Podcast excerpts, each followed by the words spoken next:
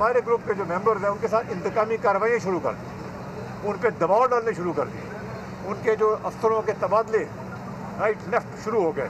میرے اشائیے میں لوگوں نے فیصلہ کیا کہ ہم اب اپنی آواز اٹھائیں گے پنجاب کی اسمبلی میں۔ گروپ بندی کا صاف اعلان۔ جہانگیر خان ترین نے کہہ دیا، گروپ کل نہیں بنا، تین ماہ سے بنا ہوا ہے۔ پنجاب حکومت کی انتقامی کارروائیوں کے بعد طے کیا، مسئلہ پنجاب اسمبلی میں اٹھائیں گے۔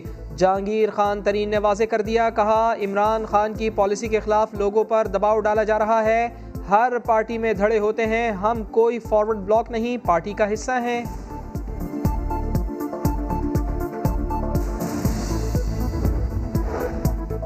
پارٹی ڈسپلن کی خلاف ورزی کرنے والوں کی رکنیت متاثر ہو سکتی ہے۔ شاہ محمود قریشی کی وارننگ پارٹی ڈسپلن پالیسی پر دو ٹوک بیان دے دیا۔ کہا، تمام اراکین ڈسپلن کے پابند ہیں۔ وزیر اعظم نے تحفظات کا اظہار کرنے والے اراکین کو دعوت دی اور انصاف کی یقین دہانی کرائی۔ ان کے کہنے پر وزیر اعظم نے ذمہ داریاں بیرسٹر علی ظفر کو تفویض کی تھیں۔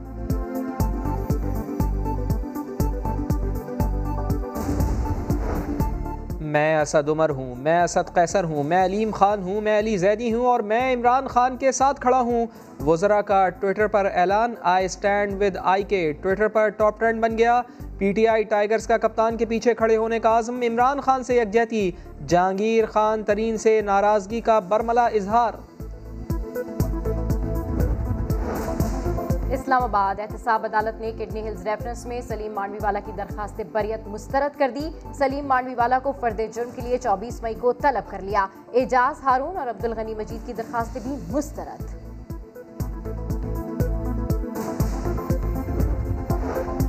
نواز شریف کی جائیداد نیلامی رکوانے کی درخواست۔ اسلام آباد ہائی کورٹ نے درخواست سے قابل سماعت ہونے پر فیصلہ محفوظ کر لیا۔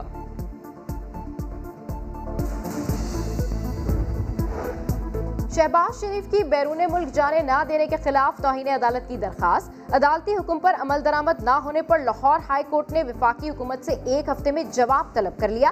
ڈپٹی اٹارنی جنرل نے بتایا کہ عدالتی حکم پر عمل درآمد ہو چکا۔ شہباز شریف کا نام بلیک لسٹ میں نہیں۔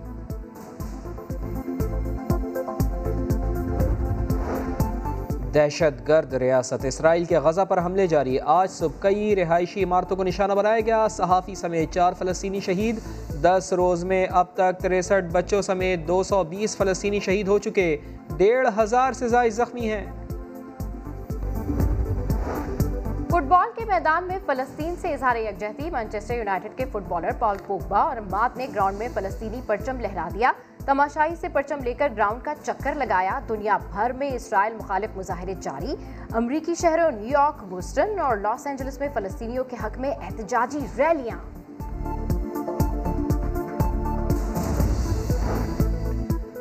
گورنر پنجاب چودھری سرور کا فلسطینی عوام کے لیے سو ملین روپے کی امداد کا اعلان، کہا فلسطینیوں کو مشکل کی اس گھڑی میں تنہا نہیں چھوڑیں گے۔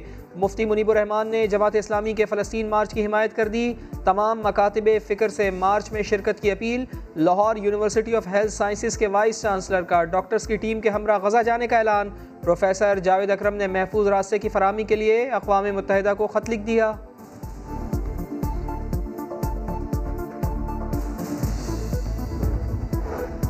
ملک میں کرونا کے بار جاری، چوبیس گھنٹے میں ایک سو چار افراد جان سے گئے۔ مجموعی اموات انیس ہزار آٹھ سو چھپن ہو گئی تین ہزار دو سو چھپن نئے کیسز رپورٹ۔ مثبت کیسز کی شرح ساڑھے سات فیصد سے زائد رہی۔ سب سے زیادہ تریسٹھ اموات پنجاب سے رپورٹ ہوئی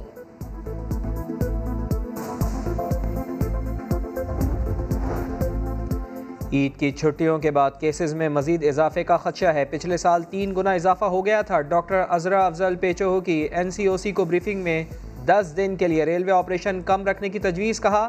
کراچی ایئرپورٹ پر پچیس مسافروں کا کرونا ٹیسٹ مثبت آیا۔ بین الاقوامی مسافر وائرس کے پھیلاؤ کا زیادہ سبب بن رہے ہیں۔ ایئرپورٹس پر ٹیسٹنگ کا نظام مزید فعال بنایا جائے۔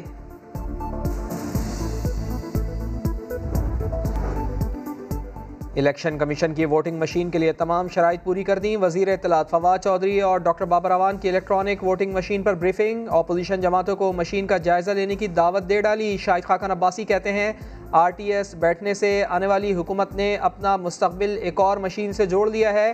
ڈراموں اور تماشوں سے انتخابی اصلاحات اور قانون سازی کا سنجیدہ عمل نہیں ہوتا۔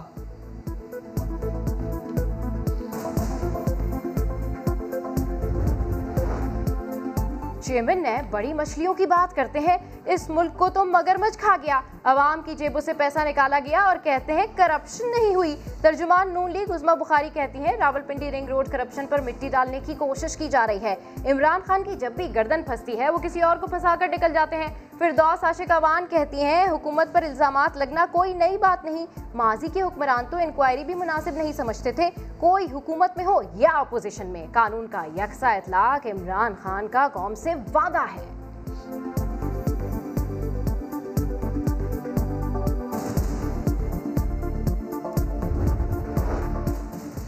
لاہور کے علاقے ڈیفنس میں قتل ہونے والی پاکستانی نژاد مائرہ کیس کا ملزم سعد امیر بٹ گرفتار بیان ریکارڈ کرا دیا۔ پوسٹ مارٹم رپورٹ بھی آ گئی۔ چہرے اور گردن پر فائر کیے گئے۔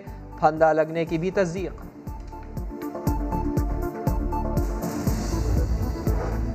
کراچی کے علاقے گلستان جوہر میں فلیٹ سے خاتون اور مرد کی لاشیں ملی جعفر حسین اور فوزیہ مہر کو فائرنگ کر کے قتل کیا گیا۔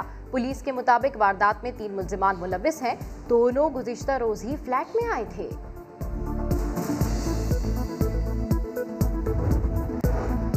کرکٹ دیوانوں کے لیے اچھی خبر کہ پی ایس ایل کے بقیہ میچز ابودابی میں ہوں گے۔ یو اے ای حکومت نے اجازت دے دی۔ پی سی بی کے مطابق تمام معاملات طے پا گئے ہیں۔